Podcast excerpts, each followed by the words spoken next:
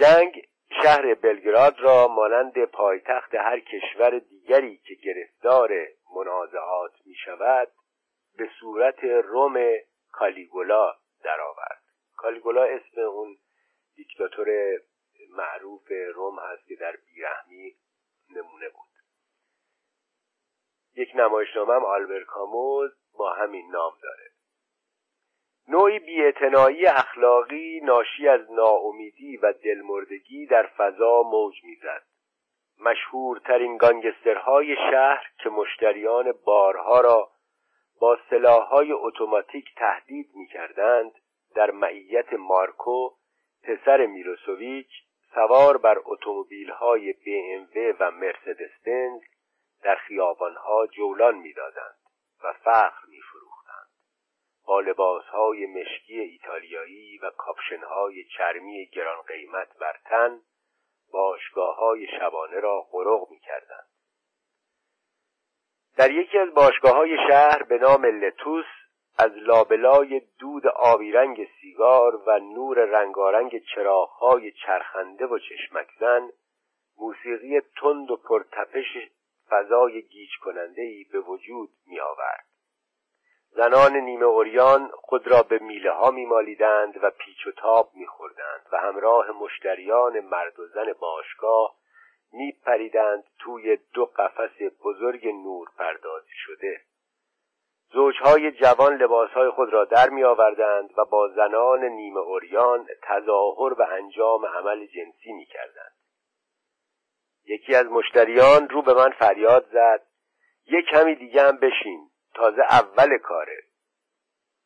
زیر نور موضعی یک پروژکتور رقاصه نیمه لختی مشهور به نینا ستاره زندگی شبانه خشونت آمیز و جنوناسای بلگراد از لابلای پلکانی مارپیچ میآید پایین و وارد شلوغی می شود معشوق و محافظ او زنی کوتاه قامت و قوی هیکل با موی سر کوتاه و یک هفتیر لویر آلمانی بر کمر از بخش تاریک باشگاه حرکات او را زیر نظر داشت و با حالتی هشدار دهنده و تهدیدآمیز دیگران را نگاه می‌کرد.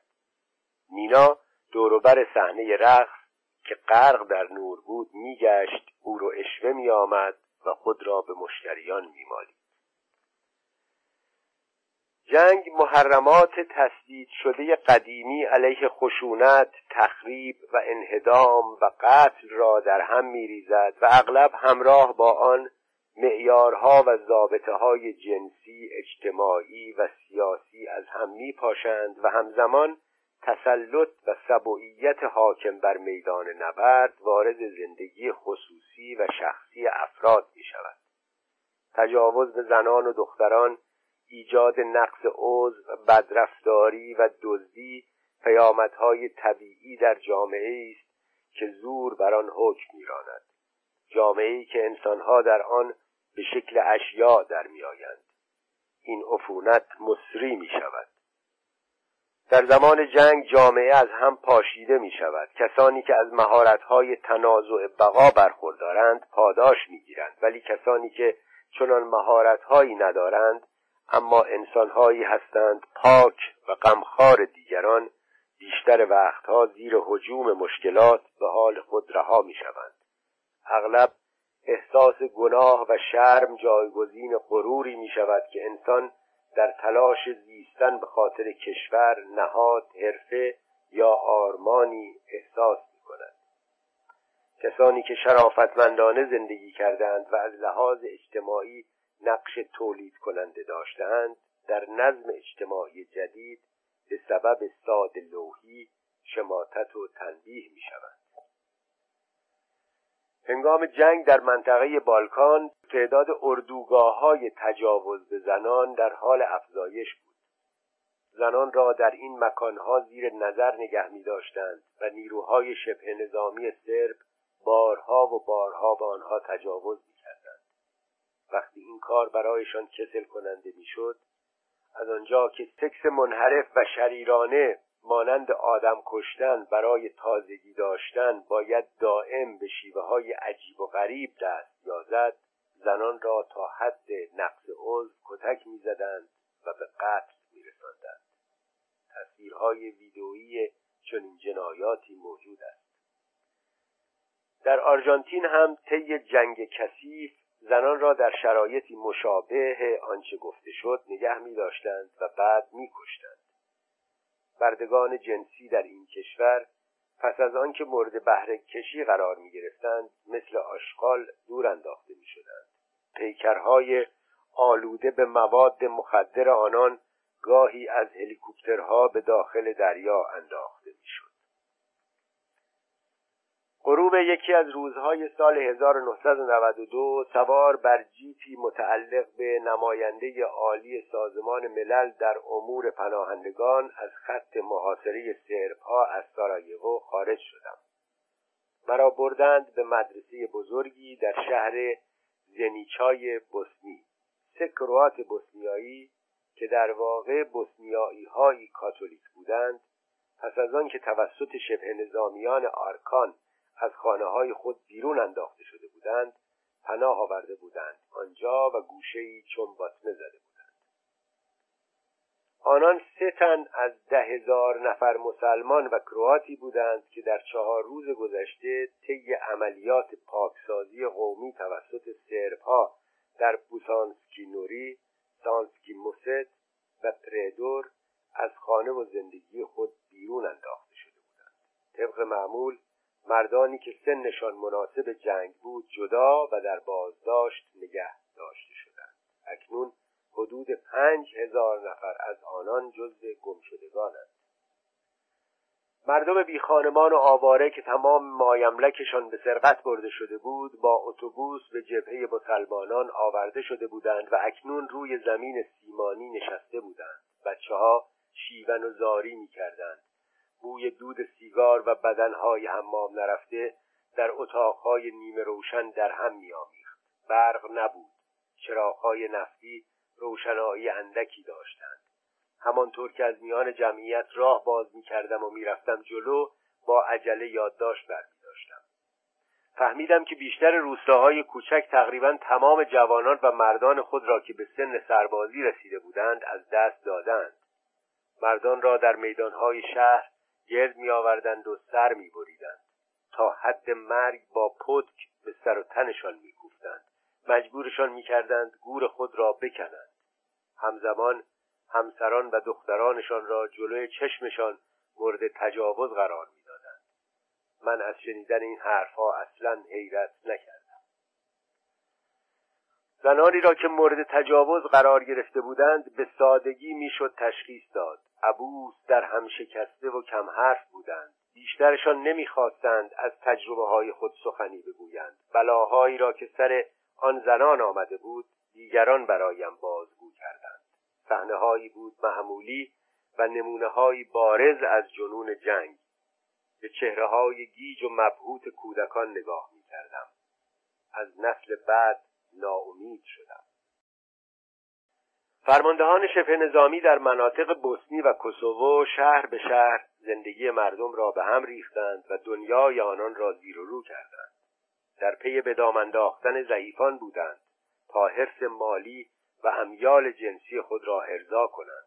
دزدی کردند به زنان تجاوز کردند با مردم بدرفتاری کردند و آنان را به قتل رساندند و اعمال غیر اخلاقیشان به اوج رسید آدمکشان و شبه نظامیان آنان در روستاهای بوسنی، افغانستان یا کنگو حکم فرمایی می‌کردند. آنان که زمانی همچون منجی مردم با آغوش باز پذیرفته شده بودند زیر سایه استوره جنگ به صورت انگلهایی در آمدند و به جان همان مردم افتادند. این گروه های شبه نظامی بدون انضباط یا ضابطه های نظامیگری سربازان حرفه‌ای حراساور بودند.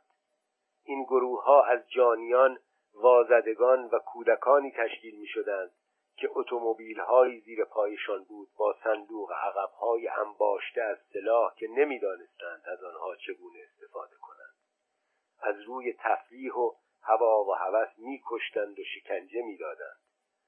از اینکه ما را به صورت بازیچه های بی ای در می آوردند لذت می بردند با ترس ما بازی می کردند ما را به عنوان مهمان نزد خود نگه می داشتند و در ضمن عقده های سرکوفته تمام عمر خود را بر سر دوروبری هایشان خالی می کردند.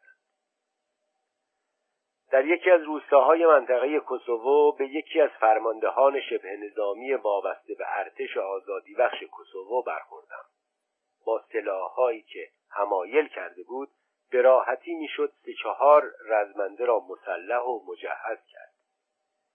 بنا کرد به دستور دادن به زیر دستان بخت برگشته خود. وقتی دید آنها به دستورهایش اعتنایی نمی کنند خشمگین شد و به طرف زمین تیراندازی کرد. از یکی از پوتین های نظامی که به پا داشت خون زد بیرون. برای آنکه مبادا ما ملاقات کنندگان زخم خود کردهش را ببینیم در حالی که از شدت درد دندانهایش را بر هم میفشرد لنگ لنگان دور شد. در میان چنین جماعتی جماعتی واقعا وحشی بود که من گروهان رومیان را آرزو کردم. نظامیانی تعلیم دیده و سازمان یافته که ارتشهای حرفه‌ای را تشکیل می‌دهند. در زمان جنگ تقریبا همه به نوعی مجرم از کار در میآیند. در آن آشفتگی های باور نکردنی به میلیون ها انسانی که خانه و زندگی و مایملک خود را از دست می‌دهند اغلب با دارایی های کسانی قرامت پرداخت می شود که به زور از خانه و زندگی خود بیرون رانده شدهاند. به کسانی که سربهای بوسنیایی خانه هاشان را در سربرنیچا به زور گرفته بودند بعدها در نواحی دوروبر سارایوو خانههایی داده شد که از آن سربهای فراری بود. زیانهای اخلاقی ناشی از پاکسازی قومی مانند جراحات روانی جنگ به این طریق در سراسر جامعه منعکس می شود خانواده هایی که تمام چیزهاشان به زور گرفته شده و بعد دولت آپارتمان هایی در اختیارشان گذاشته که آنها را به زور از صاحبانشان گرفتهاند خواهی نخواهی در جنایت های جنگی سهیمند. این آشفتگی ها که بخش بزرگ و معمولا عمدی جنگ های امروزی ساختارهای اجتماعی را تخریب می کنند و موجب ضعف و سستی پیوند با کسانی می شوند که ورای تعلقات قومی قرار دارند. چون این آشفتگی هایی همچنان که هانا آرند خاطر نشان کرده جمع بزرگی به وجود می آورد از بیخانمانان و آوارگانی که در کشورهای خودشان همچون پناهندگان زندگی می کنند و برای تنازع بقا می باید که در قناعم جنگی سهیم شوند. خط مشی دولت شوروی پیرامون چنین جابجایی های داخلی دور می‌زد. در نتیجه مخالفت های سیاسی یا اخلاقی در نطفه خفه می شوند زیرا تقریبا همگی به زور مجبور می شوند به صورت همدستان حکومت درآیند. نکوهش پاکسازی قومی وقتی انسان در خانه شخص دیگری زندگی می کند دشوار است. به دنبال بمباران ارتش سرب بوسنیایی توسط نیروهای نظامی ناتو در پاییز 1995 من همراه چند هزار سرباز مسلمان بوسنی بودم که با پشتیبانی توپخانه کرواتها سربهای در حال عقب نشینی در مرکز بوسنی را پس میراندند. ما شهر به شهر پیش می‌رفتیم. شهرهایی که اغلب چند ساعت قبل تخلیه شده بودند. خطوط جبهه نامشخص و گیج کننده بود. سربازان دو طرف در زد و خوردهای کوچک و کثیف با سلاحهای گرم معمولی به جان یکدیگر میافتادند. در آن چند هفته حدود صد هزار سرب بی خانمان شدند. در یکی از روستاها تعدادی از سربهای فراری مستحصل تمام اعضای خانواده ای را در اتومبیلشان به قتل رساندند و با سرقت همان اتومبیل گریختند روستای کلیوچ مجموعه کسالتبار از خانه های گچکاری شده کثیف بود که میدان مرکزی گلالودی را احاطه کرده بودند. در یک بعد از ظهر بارانی ماه سپتامبر من آنجا بودم. پنج اتوبوس پر از مسافر کنار جاده ایستادند. میرنس مویاکوویچ پسرکی پنج ساله در حالی که دست مادرش را محکم گرفته بود از یکی از اتوبوس ها پیاده شد. بار و بندیل ناچیز مسافران را از اتوبوس ها تخلیه می کردند پسرک در میان کیسه های پارچه‌ای روی هم انباشته شده کنار خیابان دنبال جایی برای نشستن میگشت. هشت روز پیش طی جریانی مبهم و گیج کننده خانه دوستان اسباب بازی ها و محله‌ای که در آن زندگی می‌کرد همه از بین رفته بودند. فحش و تهدیدهای با صدای بلند هل دادنها کتککاری ها اش ریختن ها و گذراندن شبی دراز در سردرگمی و انتظار زیر درخت ها تا قایقی از رودخانه سابا بگذرد و بیاید آنان را ببرد به شهر کروات نشین داوور او و همسایگان مسلمانشان یک هفته تمام در اتوبوس اتوبوسی زندگی کرده بودند که آنان را از کروات به اسلوونیا و اکنون به بوسنی آورده بود در راه دو تن از سالخوردگان گروه جان دادند. او با چشمهای خودش جنازه آنان را دیده بود. مردانی غریبه و جدی جعبه های قهوه‌ای رنگ به آنان دادند که توی آنها قوطی های غذا بود. همهشان توانستند غذا بخورند. اکنون مردی دفترچه به دست خانواده ها را یکی یکی روانه خانه های خالی می کرد. توی حیات بسیاری از این خانه ها اسباب و اساسیه لباس و جسدهای باد کرده احشام پخش و پلا بود. روی در خانه ها انگار با شتاب شعارهایی به رنگ سفید نوشته شده بود. راسما در حالی که گرم کنی از کیفش درآورد و داشت آن را تن پسرش می‌کرد از او پرسید حالت خوبه؟ به چی فکر می‌کنی؟ پسرک جوابی نداد. مادر نگاهی به او انداخت و در حالی که با دست لرزان تکه پارچه صورتی رنگی را با ملایمت روی چشمهایش کشید تا اشک خود را پاک کند گفت می‌بینید؟ می‌بینید؟ پدرش رفت و برنگشت. در این جنگ اغلب پدران رفتند و از آنان خبری باز نیامد. خیلی هاشان هرگز باز نگشتند. این نخستین جنگ در منطقه بالکان نبود که جنگجویانش مردانی بودند همچون پدری که خاطراتش در ذهن کوچک میرنس جای گرفته بود. اما اکنون این پسر بچه فقط خواهان آغوش آرامش بخش مادرش بود. چیزی نگذشت که مرد دفترچه به دست آمد سراغ مادر و پسرک و آنان را از باریک راهی به سوی خانه کوچکی برد که خانواده ای سرب یک هفته پیش آن را تخلیه کرده بودند. من هم دنبالشان راه افتادم. توی خانه ظرف و ظروف با پسمانده های غذا و رخت و لباس پراکنده روی زمین به حال خود رها شده بودند.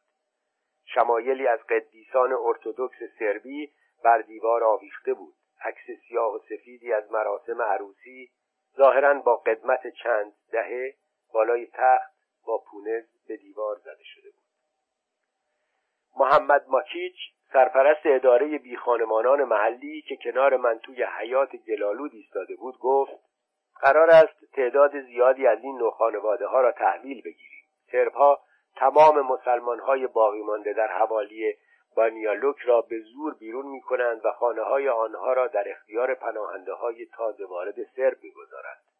ما منتظر حدود یازده هزار پناهنده هستیم که به زودی خواهند آمد. سربها خانه های مسلمان ها را ازشان می‌گیرند. ما هم اینجا مسلمان ها را در خانه سربها اسکان می‌دهیم. سیصد نفری که از کلیوچ با اتوبوس آمده بودند از اهالی شهرک فران یاور بودند. بیشتر آنان بیش از سه سال بدون کار و درآمد دوام آورده بودند. زیرا سربها آن بخش از بوسنی را در اختیار خود گرفته بودند. بیشتر مردان انواع و اقسام مزاحمت ها و حمله های مکرر را تحمل کرده بودند. می‌دیدند که چگونه جوانهاشان ناپدید می‌شوند. اما هفته آخر در پی پیشروی قاطع ارتش بوسنی وضع بدتر شد و شکل شنیدتری به خود گرفت.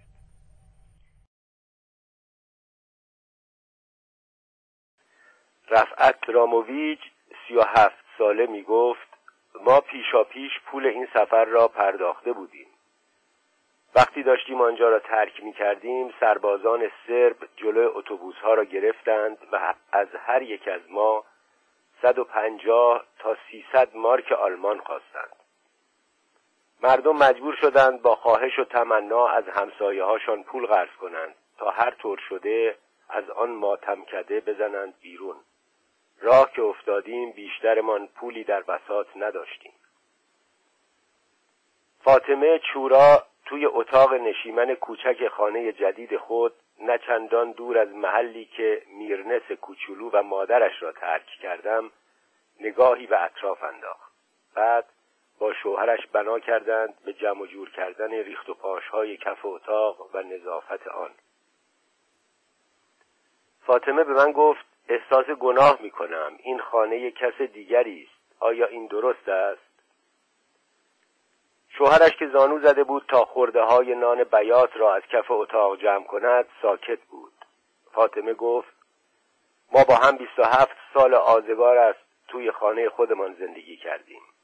انتظار چنین وضعیتی را داشتیم. به همین خاطر بچه هامان را فرستادیم خارج از کشور. پسرشان در سوئد زندگی می کرد و دخترشان در اردوگاه پناهندگان در آلمان به سر می برد. فاطمه گفت تا اینکه هفته پیش یک شب آمدند کاغذی چسباندند روی در که ما دیگر صاحب خانه خودمان نیستیم. پلیس کلیدهای خانه را ازمان گرفت. هشت روز بعد آنان را از پرن یاور بیرون کردند. می گفت وقتی می‌خواستیم سوار اتوبوس شویم سرب ها حلمان می‌دادند و کتکمان می‌زدند. پیش خودمان فکر می‌کردیم آیا ممکن است بتوانیم خود را زنده به آن طرف رودخانه در کروات برسانیم؟ میرنس و مادرش مثل همسفرانشان در اتوبوس آماده می شدند تا آن شب روی تخت خواب تازه و ناآشنایی بخوابند که رخت خواب مالک قبلی و همسرش هنوز روی آن پهن بود. مادر پسرک می گفت تمام آنچه از زندگی قدیم برایمان باقی مانده همین با هم بودن است و چند تکه لباس و خرس عروسکی میرنس. این خرس گرانبهاترین چیزی است که ما داریم. نزدیک غروب آن روز در خیابانهای شهرک گشت زدم. اشغال خانه ها ناراحت کننده بود. در خیابان ایبر هودریچ از پس یکی از پنجره ها نوری میتابید بیرون. در آپارتمان را زدم. سه زن سال خورده دو سرب و یک مسلمان آنجا بودند که با اشتیاق و نگرانی به اخبار رادیو گوش می‌دادند. این سه دوست میکوشیدند همچنان که در سه سال گذشته کوشیده بودند. از انتقادهای تند و تیز و سخنان بیپروای اخیر حکومت سربها یا حکومت بوسنی از پیمانهای سیاسی که از فرارسیدن قریب الوقوع صلح خبر می‌دادند و نیز از پیشرفتها و شکستهایی که نشان دهنده فراز و نشیب جنگ بودند معنا و مفهومی بیرون بکشند. اما سرانجام به این نتیجه رسیده بودند که فقط دولت بوسنی این شهرک را از سرپا پس گرفته و هیچ چیز بجز قومیت قربانیان تغییر نکرده است. در نتیجه این جابجایی اکنون این درسوما مدیچ مسلمان است که باید مراقب دو دوست سرب خود باشد همچنان که در سه سال و نیم گذشته آن دو از او مواظبت کرده بودند. بورکا باکوویک سرب بوسنیایی پنجاه و دو ساله گفت ما سه زن سال خورده برای جان به در بردن از معرکه جنگ تلاش می کنیم ما از دوران کودکی با هم دوست بوده ایم هیچ یک از این مزخرفات و نفرت پراکنی ها بر ما اثری نداشته. وقتی دور دور سرپا بود ما دوتا از دوستمان درس و ما مراقبت کردیم. حالا او از ما مواظبت می کند تنها چیزی که انتظار داریم بشنویم خبر صلح است که آن هم هنوز خبری ازش نیست. وقتی داشتیم صحبت می کردیم سربازان مسلمان را می دیدم که سرگرم رنگ زدن روی شعارهایی بودند که سرب ها روی دیوارهای بیرون آپارتمان نوشته بودند. روی دیوارها نوشته شده بود فقط یک بوسنی پیش به سوی رودخانه درینا پیروزی تقدیر ماست. سکام میلاکونویک شست ساله آن یکی زن سرب گفت جنگ با حرف شروع شد. هیچ یک از ما ستا توجهی به آن حرفهای مفت نداشتیم. سربها و مسلمانهای افراطی افرادی بودند وازده جانی و ورشکسته. چیزی نگذشت که تظاهرات را انداختند و بنا کردند از نژاد پاک حرف زدن و از این قبیل مزخرفات سرهم کردن. ما حرفهاشون را اصلا قبول نداشتیم تا آنکه رفتارهای خشونتآمیز عملا شروع شد. این سه زن می‌گفتند گروه های افراطی شهر و روستاهای اطراف را به بخشهای سرب، کروات و مسلمان تقسیم کردند و هر گروه مذهبی برای حراست خود دست به دامن عرازل و اوباش شد. درسوما مدیچ گفت من به دو دلیل توی این آپارتمان زندگی می‌کنم. اول اینکه از دوستان سرب خودم مراقبت کنم. دوم اینکه خانم را سربها آتش زدند و خراب کردند. من می‌دانم وقتی مردم مستاصل در صدد انتقامجویی برایند چه اتفاقهایی ممکن است بیفتد. در نتیجه من مجبورم همیشه اینجا باشم. گورکا باکوویک گفت دختر و دو نوهم همراه جمعیت فرار کردند. من حتی نتوانستم با آنها خداحافظی کنم. تا آمدم به خودم به جنبم رفته بودند. حالا تنها و حراسانم. نمی‌توانم توی آپارتمان خودم تنها باشم. همینجا میمانم. ما هر سه ما زن هستیم. ما هر سه همان درد شدید به دنیا آوردن موجود دیگری را حس کرده ایم ما به جنگ اعتقادی نداریم. از بین رفتن چنین پیوندهای اجتماعی اتکاب دولت برای توزیع و تقسیم خانه ها یا املاک دزدیده شده و مصادره شده بر افراد شریف و صالح تأثیر پنهانی منفی شدیدی داشته است. بسیاری باید با احساس گناه و شرم روزگار بگذرانند. آنان خود را عاجز و ناتوان احساس می کنند کسانی که مورد بیحرمتی و تجاوز قرار گرفتند اغلب در پی یافتن آدمهایی از خود ضعیفترند تا دق دلیشان را سر آنان خالی کنند.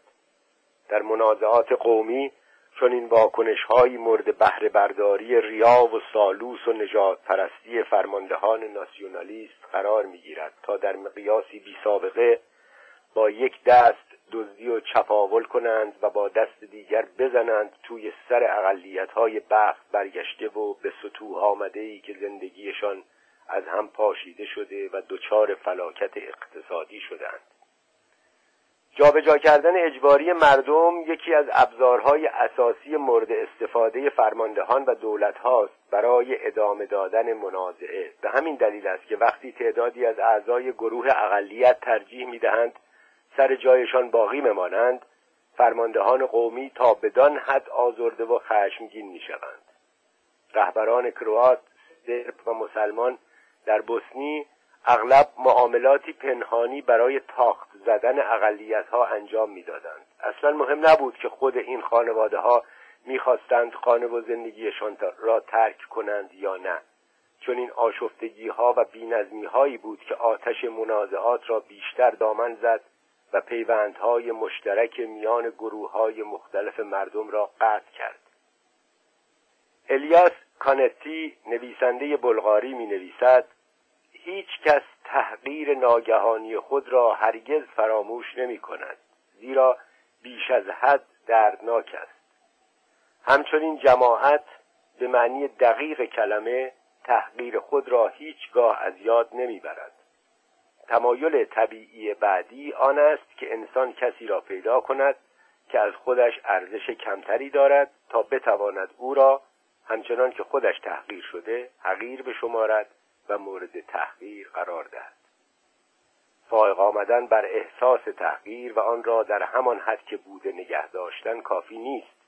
آنچه ضرورت دارد فرایند پویای بیارزش کردن تدریجی است. با تحقیر کهنه باید طوری رفتار کرد که پیوسته از ارزشش کاسته شود.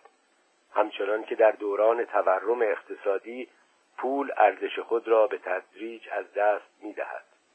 این فرایند باید تا حد بیارزشی مطلق ادامه یابد.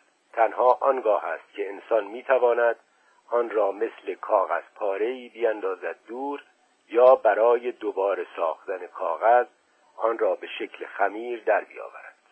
پایان نقل قول الیاس کانتی در شهرک بوسنیایی ویشگراد پل قدیمی چهارصد ساله زیبا و خوشساختی از سنگهای بزرگ تراشیده شده به رنگ سفید تیره وجود داشت که آب زمردگون رودخانه درینا از دهانه های کوچک آن به جریان خود ادامه می‌داد.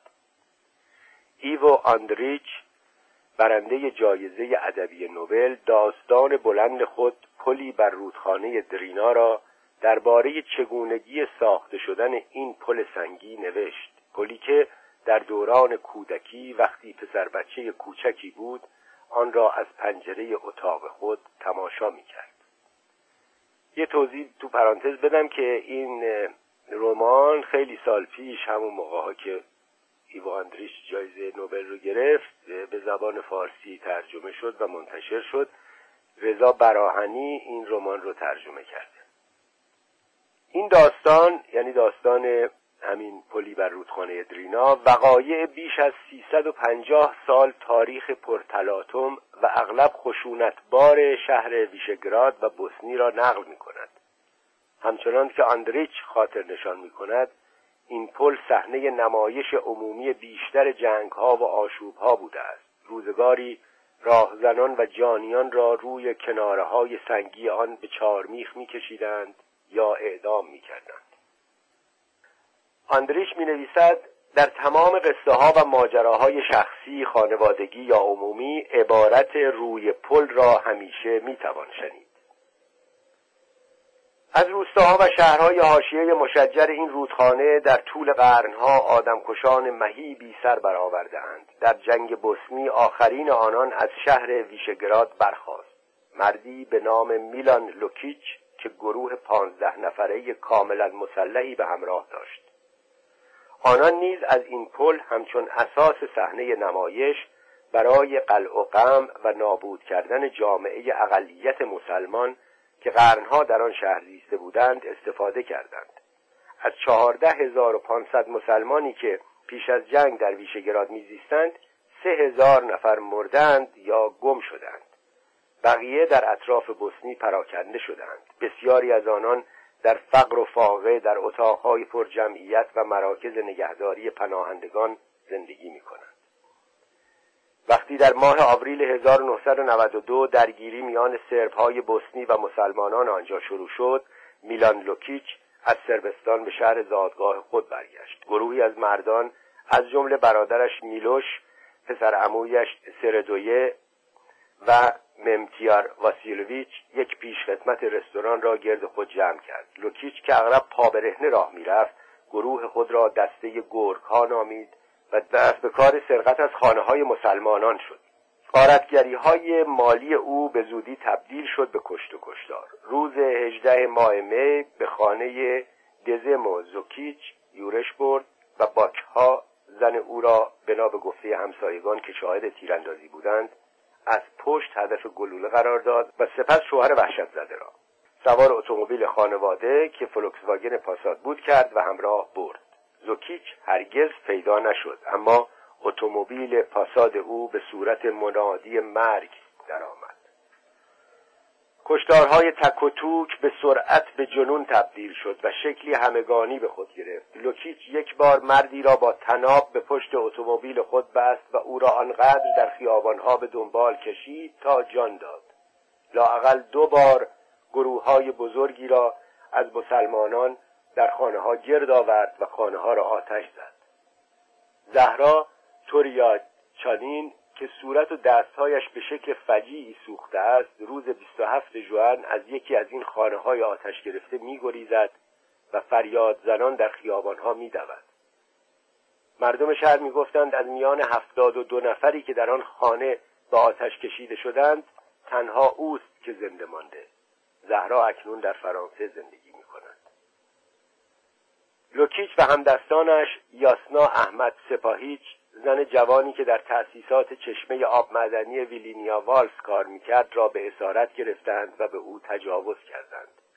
یاسنا پس از آنکه چهار روز مورد تجاوز قرار گرفت خود را از پنجره به بیرون پرتاب کرد و کشته شد. لوکیچ اسیران خود را به سوی مرکز پل پیش میراند. در آنجا با مردان تحت فرمان خود قربانیان را مجبور می‌کرد روی دیواره های پل بیستند. پیش از آن که آنان را از بالای پل حل بدهند توی رودخانه و با سلاحهای اتوماتیک به طرفشان تیراندازی کنند انواع و اقسام دشنامهای زشت نثارشان می‌کردند. او در دهان قربانیان مسلمان خود به زور گوشت خوک میچپاند و با میله آهنی تا حد مرگ کتکشان می‌زد. جنازه های آماز کرده و رنگ برگشته از ضربه های چاقو و کتک روی آب شناور بودند و گاهی لابلای بوته های کنار رودخانه گیر می کردند. روستاییان می گفتند صد و هشتاد جنازه که آب آنها را به ساحل رود آورده بود دفن کردند. مردی را مصلوب شده پشت یک در یافتند. یک بار هم کیسه زبالهی پیدا کردند پر از سرهای بریده. انسانها آلت دست قرار می‌گیرند. دستآموز می‌شوند و مثل مهره بر صفحه شطرنج حرکت داده می‌شوند. کسانی که سخت تلاش می کنند تا در دنیای از لحاظ اخلاقی ورشکسته جان سالم به در ببرند در میابند که تعادل بسیار اندکی باقی مانده است. نابهنجاری به رفتار و کردار کسانی که با اندیشه های شریف و انسانی برای کمک آمده بودند نیز راه پیدا کرد. نیروهای حافظ صلح سازمان ملل در بوسنی درست مانند امدادگران در آفریقا پول و قدرتی را که در اختیار داشتند برای وقت گذرانی در یا حتی برای اداره کردن شبکه های فحشا مورد سوء استفاده قرار دادند. بدنامترین شبکه فحشا در سارایوو طی جنگ شبکه‌ای که برای نگهبانان صلح خارجی جماعت و گانگسترها یعنی تمامی کسانی که پول خارجی و ارز قوی در اختیار داشتند سیورسات لازم را فراهم میآورد به دست سربازان حافظ صلح. از اوکراین اداره می‌شد. آنان همچنین با احتکار گازوئیل بازار سیاه ایجاد کردند. علاوه بر آن این عادت زشت را هم داشتند که آب داخل گازوئیل می‌کردند. گزارشگران سیاستمداران امدادگران سازمان ملل و نگهبانان صلح که بدون هیچ محدودیت قانونی در میان دریایی از مردم درمانده و ناتوان و بیپناه به مناطق جنگی سفر می کنند اغلب خود را افرادی سزاوار چنان مشاغلی می‌دانند. آنان رفتارها و کردارهای غیر اخلاقی خود را با این باور توجیه می کنند که کاری که انجام می دهند عمل خیر بزرگ و مهمی است. نجات کسانی که دوروبرشان هستند. و انجام دادن این عمل خیر بر ناشایستگی قضیه میچربد. آنان از منزلت اجتماعی و تحسینی که معمولا نصیب مقامات تحت حراست و برخوردار از امتیازات خاص می شود سرمست و از خود بیخود می شدند سیاستمدارانی که به رستورانهای سارایوو می رفتند با کف زدن و هلهله مردم روبرو می شدند آنان مستخدم جیپ نو خانه نو نفوذ و قدرت داشتند. از چنان قدرتی برخوردار بودند که هیچگاه در وطن خود نمی توانستند به دست آورند و حتی خوابش را هم هرگز نمی دیدند. منازعات نوعی قشر جدید خاص یک قشر خارجی پدید آورد قشری که از بیقانونی و نابهنجاری جنگ تقویه می‌شد نوجوانان و جوانانی که در بوسنی و بعدها در کوسوو می توانستند به زبان انگلیسی صحبت کنند در مدت یک هفته پولی به دست می آوردند که از حقوق یک ساله آموزگارانشان بیشتر بود. بسیاری از آنان میل درس خواندن و تحصیل دانش را از دست دادند. ارزشش را نداشت.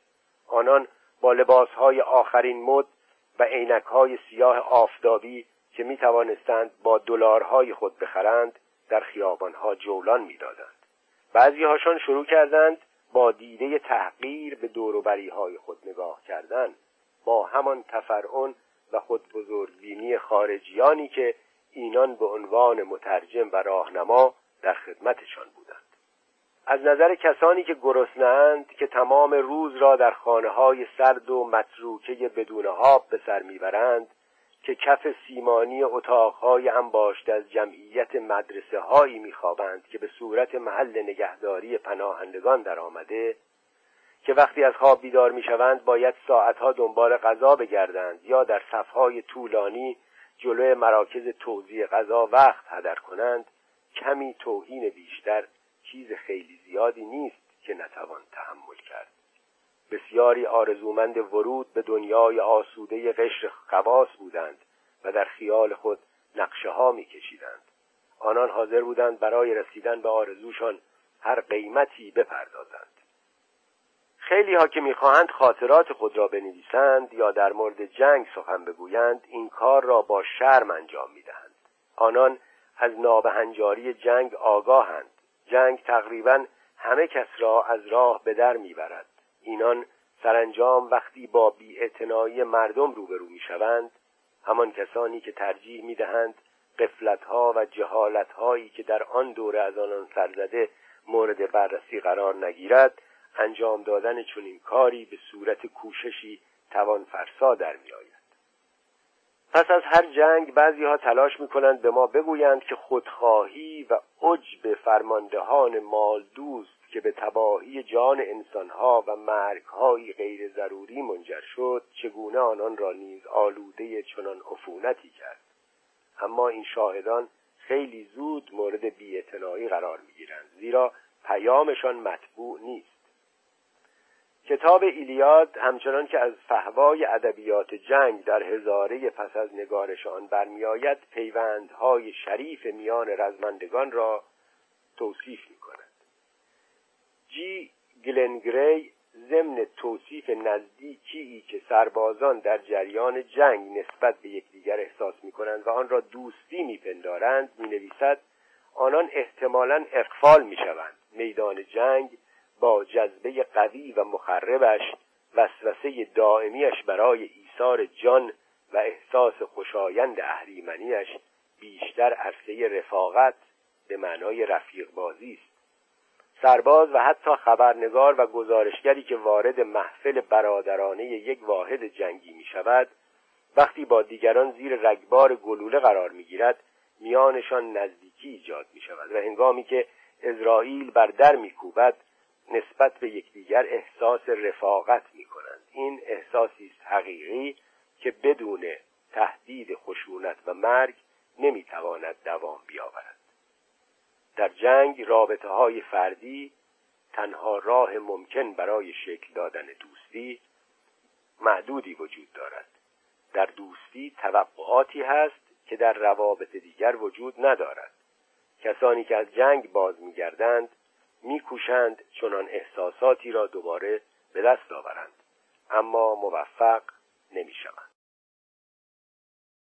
جی گلن گری می نویسد به نظر می رسد تفاوت اساسی بین دوستی و رفاقت از این قرار است. خداگاهی در دوستی و سرکوب خداگاهی در رفاقت. رفیقان در پی آنند که هویت خود را در رابطه از دست بدهند اما دوستان چنین کاری نمی کنند. پیش از ادامه مطلب من یه توضیح کوچیک بدم که اینجا کلمه رفاقت در واقع به معنای رفیق بازیه. جی گلنگری می نویسد دوستان برعکس خود را در دیگری پیدا می کنند. در نتیجه خودشناسی و آرامش بیشتری به دست می آورند آنان در نتیجه دوستی در درون خود نیروهای بالقوه‌ای برای درک کردن و لذت بردن کشف می کنند که قبلا ناشناخته بودند. اینجا نقل قول تموم میشه. نویسنده ادامه میده.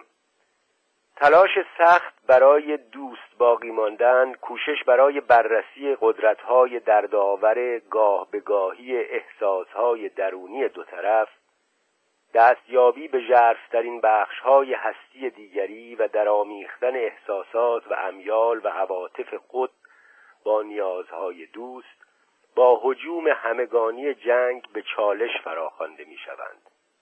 اگر به جمع ملحق شویم و احساسات خود را در خدمت جهاد مشترک جامعه قرار دهیم توقعات اندکی وجود خواهد داشت. تسلا و آرامش تنها از اعمال ساده مهربانانه ناشی می شود. این اعمال شعمهای کوچک سوسوزنی هستند در غاری تاریک که به انسانیت مشترک ما تداوم میبخشند. پس از جنگ نوعی فروپاشی معنوی پیش می آید جوامع نه فقط از ویرانی و انهدام املاک و شهرها و آسیبهای اقتصادی لطمه می‌بینند بلکه ناچارند با مشکل ویرانی و انهدام توجیه ناپذیر کسانی هم روبرو شوند که یکدیگر را دوست می داشتند. زوال مسئولیت اخلاقی و اجتماعی در بهبوهه جنگ به طور دردآوری بدیهی می شود. بسیاری احساس می کنند آلت دست قرار گرفتند و ازشان سوء استفاده شده است. اما در این زمان دیگر خیلی دیر شده است. کسانی که به خاطر منافع شخصی خود به جامعه لطمه زدهاند و آن را منهدم کرده اند فرار می کنند کشته می شوند یا از منافع حاصل از جنگ های مدرن بقیه عمرشان را در تجمل و شکوه به سر می‌برند خستگی و انفعال جماعت را که دیگر بیش از این تاب و تحمل اخلاقی برای بازسازی جامعه یا مقابله به مثل و تلافی ندارند به سطوح می آورد. در هنگامه جنگ موقعیتی پدید می آید که همه چیز عادی می شود و قربانیان و مقصران در یک سطح قرار می گیرند. قربانیان و جان به دربردگان نشانه های آزاردهنده اند که همدستی و تبانی مشترک را یادآوری می کنند. همچنینند مقصرانی که جنایتهاشان را بسیاری از مردم شاهد بودند و حتی تأیید و حمایت کردند اما اغلب این قربانیانند که ناچارند بدترین نوع احساس گناه و ندامت را تحمل کنند آنان نسبت به کسانی که جان باختند احساس دین می کنند به خوبی می دانند که بهترین افراد نیستند که از جنگ جان به در می‌برند بل بیشتر وقتها کسانی زنده میمانند که خودپرست ددمنش و خشن بودند و هیزم به اجاق جنگ کسانی که انسانیت را از یاد می‌برند و همسایگانشان نارو می‌زنند به خانواده های خود پشت می‌کنند میدزدند تقلب می‌کنند آدم می‌کشند و پا بر سر ضعیفان می‌گذارند. اینان اغلب از محلکه جنگ زنده بیرون میآیند. بسیاری از قربانیان معیارهای اخلاقی زیر و رو شده را درک می کنند حالانکه مقصران از درک آنها عاجزند. قربانیان در مبارزهشان برای زنده ماندن زیر و رو شدن معیارها را مشاهده می کنند آنان تشخیص می دهند که تفاوت میان ستمدیرگان و ستمگران مطلق نیست در صورتی که مقصران این مورد را هم نمی توانند تشخیص دهند. جان به در بردگان اغلب حیرت می کنند که آیا بیش از آن چه کردند برای نجات کسانی که از بین رفتند می توانستند کار دیگری انجام دهند؟ یریمو لیوی که خود از جان به در بردگان اردوگاه های مرگ نازی هاست می نویسد ممکن است من به جای شخص دیگری زنده مانده باشم. به بهای از دست رفتن زندگی او ممکن است جای او را قصد کرده باشم. یعنی در واقع آدم کشته باشم. نشانه ها و اثرات ظاهری جنگ از سارایوو تقریبا محو شدند شیشه های شکسته پنجره های ساختمان های بلند جا انداخته شده و جای گلوله ها را روی در و دیوارها پوشاندند ترامواهای به تازگی رنگ شده روی خط آهنهای بولوار مرکزی زامبیا اودوپسنه که طی جنگ به عنوان گذرگاه محبوب تیراندازان پنهان شده مشهور بود تلق کنان حرکت می کنند آب به شکل معجز آسایی از شیرها بیرون می آید کالایی که زمانی آنقدر پرارزش بود که مادران زیر آتشبار توبخانه با سرعت میدویدند تا خود را به کامیونهای حمله آن برسانند. اما پایتخت بوسنی که زمانی آمیزه ای از مردم مسلمان کروات و سرب را در خود جای داده بود که راحت و آسوده کنار هم زندگی می کردند و محاصره تقریبا چهار ساله سرب های بوسنی را از سر گذرانده امروزه به صورت زمین فرهنگی بایر و هرزی در آمده است. این شهر که زمانی مرکز هنری مهمی بود حالتی جهان وطنی و زندگی فرهنگی و روشنفکری غنی و پرثمری داشت. ازدواج ها و رابطه های دوستانه که از مرز تقسیم بندی های قومی فراتر می رفتند امری عادی بود. امروزه آمیزه قومی و سرزندگی و شوری که خلق کرده بود از دست رفته است. امیدی که هر سه گروه قومی به آن بی شدند. کمک های مالی بین المللی برای بازسازی به مبلغ یک میلیارد و صد میلیون دلار که سارایوو را از لحاظ ظاهری ترمیم کرده پوششی است بر ناامیدی های مردم. مجموعه های آپارتمانی که رونماهاشان صافکاری و گچکاری شده و با رنگهای صورتی سرخ آبی و زرد رنگامیزی شده اند مردمی را در خود پناه می‌دهند که اغلب به دلیل احسان دیگران جان بد در بردند اما در پس این ظاهر مرمت و رنگامیزی شده واقعیت دیگری وجود دارد. مردان بیکار اغلب مجروح و مصدوم جسمی یا روحی ساعتها از وقتشان را در کافه های کثیف و تاریک به هدر می‌دهند. بسیاری از جوانان پشت در سفارتخانه ها در صفهای طولانی تقاضای ویزا ایستادند. شبها در باشگاه های پر ازدهام و انباشته از دود سیگار جاهایی که می توانند ماریوانا هروئین و مواد مخدر دیگر بخرند گرد هم میآیند لشکری از معلولان جنگی در فضای بسته خانه ها به دام افتادند بیشتر آنان از مراقبت های پزشکی برخوردار نیستند و بسیاریشان روزهای خود را کنج اتاق میگذرانند و والدین سال خورده از آنان نگهداری می کنند. پیرمرد هفتاد ساله خشمگینی بیرون خانه کوچکش مشغول نصب ناودانهای آلمینیومی جدید بود. او که از ذکر نامش خودداری می‌کرد به من گفت پسرم توی خانه است. نمی‌تواند از جایش حرکت کند. زنم هر شب مجبور است برود توی اتاق و او را به پهلو بچرخاند تا بتواند ادرار و مدفوع کند. هزاران نفر در شهر جایی که نیمی از نیروی کار بدون شغل است توی آپارتمان زندگی می کنند که به آدم های دیگری تعلق داشته. کسانی که اکنون در آن سوی شکاف قومی اما انگار یک دنیا دورتر در این کشور تجزیه شده به سر می‌برند. اکنون در این شهر پنجاه هزار نفری تعداد مسلمانان بیش از 90 درصد است. و با این قلع و قمع گسترده قومها در طول جنگ و پس از آن فقط 20 درصد ساکنان شهر را افراد بومی تشکیل می‌دهند. محاصره شهر و تغییرات مهمی که در پی آن رخ داد خستگی و حیرتی بر جای گذاشته است که زندگی تکراری روزمره را دلهره آور می کند بوبال لیزدک زنی سی و دو ساله مترجم کتاب می گفت گمان نمی کنم دیگر بتوانم چنان زندگی نیرومند هولناک و فوق‌العاده‌ای داشته باشم. این زن سرب که در طول جنگ در سارایوو مانده بود می گفت از آن زمان زندگی وضوح و هدفش را برای او از دست داده است. انگار زندگی را از طریق تکه های شکسته یک آینه می بینم شهرک دوبرینیا طی جنگ در خط مقدم جبهه واقع بود. این شهرک که به عنوان دهکده بازی های المپیک زمستانی سال 1984 ساخته شد بیرون از سارایوو واقع شده است. بخشهایی از آن به شکل ویرانه بر جا مانده است. دیوارها و سقفها از بین رفتند. آجرها و سیمانها بر اثر اصابت گلوله و خمپاره سوراخ سوراخ و تکه تکه شدند.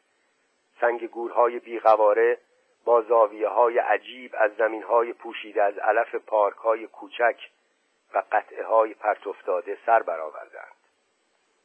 کنار خرابه ها ساختمان های روسازی شده با گچکاری های سفید تمیز و مرتب و سقف های سفال پوش زیر نور خورشید می درخشند. روی بالکن ها گلدان های گل میخک ردیف شدند خیابان ها ساکت و آرامند.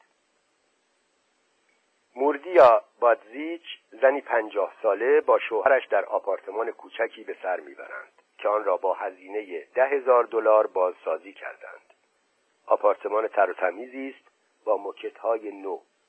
یک مبل نیم دایره بزرگ آبی رنگ توی اتاق نشیمن و دیوارهای نقاشی شده. در ماه جوان 1992 نیروهای سرب شهرک دوبرینیا را اشغال کردند. بادزیچ را پابرهنه همراه فرزندانش به اردوگاهی بردند و آنان را دو هفته بازداشت کردند. او می‌گوید افراد خانواده از ترس چهار سال به خانهشان نزدیک نشدند. سرانجام وقتی در سال 1996 به خانه بازگشتند از یادگارهای دوران زندگی عکسهای یادگاری اسباب بازیهای مورد علاقه بچه ها هدیه های عروسیشان و خرت و که هر یک خاطره ای از زندگی گذشته این زوج را زنده کرد اثری نیافتند. اکنون از زندگی گذشته خانواده در این آپارتمان دو اتاق خوابه هیچ چیزی وجود ندارد. تنها عکس روی دیوار تصویری است از پسر بزرگشان حسین که سرباز بود و در جنگ کشته شد. موردیا و شوهرش با دو پسر باقی ماندهشان زندگی می کنند این دو جوان که از پایان جنگ تا کنون بیکارند تقاضای مهاجرت به آمریکا کردند. وقتی مادر از جنگ حرف می‌زد کوچکترین پسرش علاءالدین 24 ساله ناگهان اتاق را ترک کرد. مادر گفت میبخشید. او نمی‌تواند راجع به جنگ حرف بزند. حتی نمی‌تواند درباره جنگ چیزی بشنود. هنگام بازداشت افراد خانواده سربازان سرب علاءالدین را که آن زمان شانزده سال داشت به شدت کتک می‌زنند و مضروب می‌کنند و در یک صحنه اعدام ساختگی وانمود می‌کنند که می‌خواهند تیربارانش کنند. علاءالدین پس از آزادی تا دو ماه یک کلمه هم نتوانست حرف در خیابان خالی روبروی خانه حسوکواچ پنجاه و هشت ساله با دو اسای آلمینیومی زیر بغل آمد جلو. گفت نفرت دارد از اینکه روزهایش را توی آپارتمانی سپری کند که سابقا به یک سرب تعلق داشته است. با زحمت زیاد این طرف آن طرف می رود. گاهی برای استراحت می نشیند روی دیواره سیمانی و خیره می شود به جاده. کوچ پیش از جنگ در پارک ملی سوتیشک که در جنگ جهانی دوم میدان نبرد پارتیزان ها علیه نازی ها بوده کار می کرده است وقتی از مراسم جشنهای سالگرد صحبت می کند که همیشه تیتو هم در آنها شرکت می کرده چشمهایش برق می زند. این تنها باری بود که تبسمی بر لبش نشست در سال 1993 وقتی با همسایگان مسلمان زیر آتش توپخانه از سوتیشک گریختند تا از فراز کوه ایگمان خود را برسانند به سارایوو پایش را از دست داد. تنها پسرش در جنگ جان سپرد. دامادش نیز کشته شد. اکنون دخترش با حقوق بازنشستگی که به بیوه زنان داده می شود از دو فرزند خردسال خود نگهداری می کند کوچ می گفت من دیگر به هیچ کس اعتماد ندارم. این چیزی است که جنگ به من یاد داد. اطمینان نکن. دستهایش را جابجا جا کرد تا اساهای آلمینیومی را محکم زیر بغل بگیرد و به راه خود برود